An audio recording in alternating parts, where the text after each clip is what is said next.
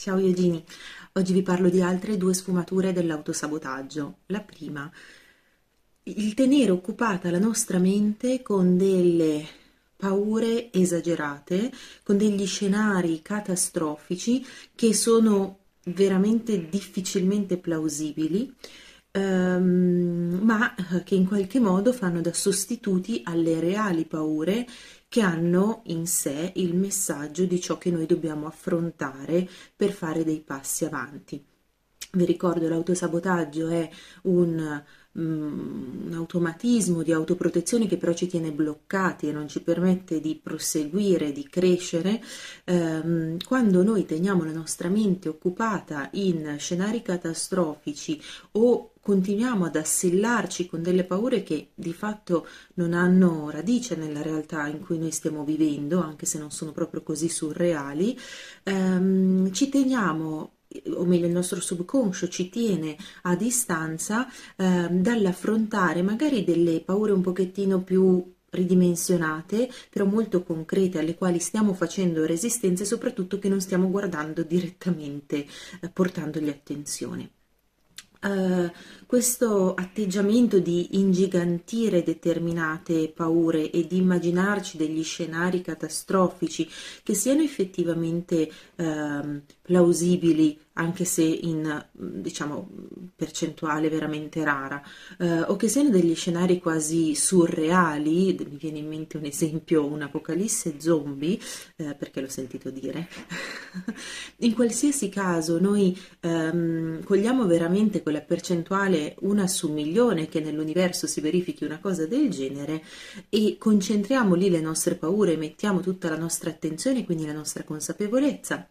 in queste possibilità ci stiamo distraendo dall'affrontare magari delle piccole preoccupazioni sul lavoro, delle piccole tensioni familiari, delle piccole ehm, resistenze che poi piccole non sono perché ci stanno ehm, irrigidendo così tanto da farci portare l'attenzione da un'altra parte. Bene, che cosa possiamo fare se questo è eh, il nostro caso? O uno dei meccanismi del nostro autosabotaggio. Dobbiamo fermarci, come al solito, respirare attraverso questa sensazione capire qual è il cuore, cioè capire qual è ehm, il messaggio che questa paura così astratta o così in percentuale minuscola verificabile perché ci vuole tenere impegnata la mente. Diciamo che è un pessimo uso del tenere impegnata la mente, sarebbe meglio fare le parole crociate. Um, ma quando la nostra mente incomincia a creare questo circolo di paure, noi dobbiamo comprendere che cosa ci stanno nascondendo, che cosa questi scenari catastrofici che sfuggono completamente al nostro controllo, ma che in, in fondo nel nostro subconscio noi sappiamo non si verificheranno, eh, che cosa ci stanno nascondendo? Magari ci nascondono una situazione che eh, sappiamo che si sta verificando, che non accettiamo e che quindi ci spaventa perché non possiamo esercitare il nostro controllo, ma possiamo fare solo un lavoro di accettazione e trovare però il modo di conviverci attraversare. L'olio più indicato da utilizzare per questa sfumatura dell'autosabotaggio eh, sono le bacche di ginepro, perché le bacche di ginepro ci permettono di andare a sondare il nostro inconscio e quando abbiamo magari incubi ricorrenti o non riusciamo a portare a galla ad essere consapevoli di ehm, che cosa sta cercando di comunicarci il nostro subconscio, quali sono delle paure che non abbiamo risolto e che si stanno manifestando attraverso delle, dei sostituti di queste effettive paure, le bacche di ginepro ci aiutano a prendere consapevolezza per poi poterle affrontare e poterle lasciare andare. La seconda sfumatura di autosabotaggio di cui vi parlo oggi è trascorrere il tempo in compagnia delle persone sbagliate dove abbiamo la possibilità di scegliere di coltivare delle relazioni, a volte vince l'abitudine, a volte vince quello che gli altri si aspettano da noi e alcune volte vince anche un po' la timidezza e la Uh, il restare nella comfort zone, che è un po' sempre il carburante delle nostre uh, tecniche di autosabotaggio, il fatto di non voler fare dei piccoli cambiamenti che poi però ci portano effettivamente ad andare oltre a questi blocchi. Um,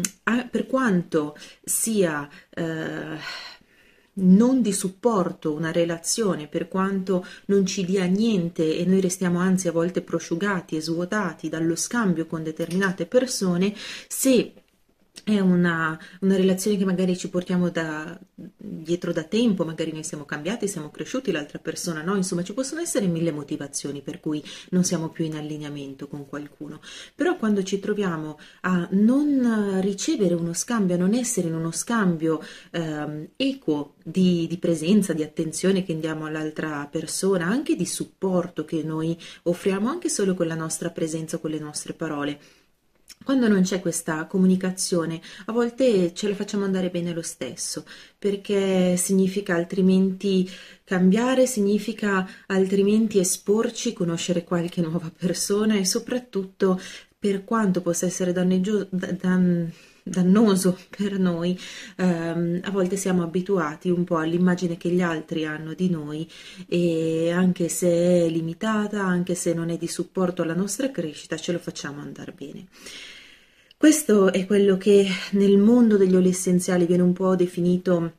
un vampirismo energetico, il fatto di lasciarci succhiare energia invece di essere in delle relazioni che ci permettano di fiorire e dove questa cosa diventa uno scambio costante, quindi io do supporto l'altro e l'altro supporta me. Um, questa eh, non saggia scelta di chi circondarci è molto importante invece, cioè è, è un aspetto molto importante della nostra vita, renderci consapevoli di chi è intorno a noi, di, di chi abbia, con chi passiamo più tempo, con chi abbiamo uno stretto contatto, un legame un po' più profondo perché le persone che sono intorno a noi con i loro pensieri condizionano il nostro modo di vedere le cose e mh, nutrono il nostro modo di vedere le cose. Quindi circondarci di persone che ci aiutano nel trovare positività, nel crescere le nostre vibrazioni, nel trovare soluzioni invece di trovare sempre problemi. Questo ci aiuta a, a crescere noi stessi, ci fa mettere un po' alla prova, ci, fa, ci mette di fronte a quelle che sono le nostre resistenze, però allo stesso tempo ci dà l'opportunità di trovare dei nuovi metodi per andare incontro a delle soluzioni anziché fermarci i problemi e crearne magari anche degli altri. Quindi, che cosa possiamo fare? Scegliere con saggezza di chi circondarci anche, e questo è uno spunto che vi do che magari non è così scontato, anche a livello virtuale, perché i podcast, le persone che noi ascoltiamo, i loro concetti che ci trasmettono, quanto tempo in una settimana io passo ad ascoltare eh, indicazioni positive da persone che io stimo, anche se non le ho mai conosciute in persona, ma il tempo che dedico all'assorbire queste informazioni piuttosto che eh, dei video, degli insegnamenti online e poi ovviamente ci vuole la parte fisica, anche persone che fisicamente veramente siano vicino a noi e che abbiano questo impatto positivo sulla nostra vita. Ripulire il cerchio delle uh, persone con, a cui noi dedichiamo tempo e con le quali noi spendiamo tempo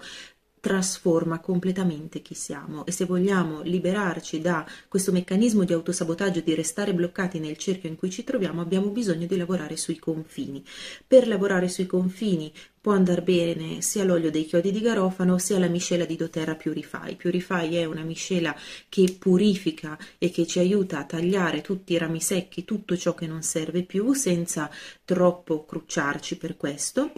la possiamo utilizzare diffusa eh, come anche i chiodi di garofano ed è ideale nel momento in cui vogliamo mettere un po' in ordine la nostra rete di amicizie, di conoscenze, capire che cosa per questo punto della nostra vita in cui siamo arrivati, che cosa si allinea e che cosa non si allinea più.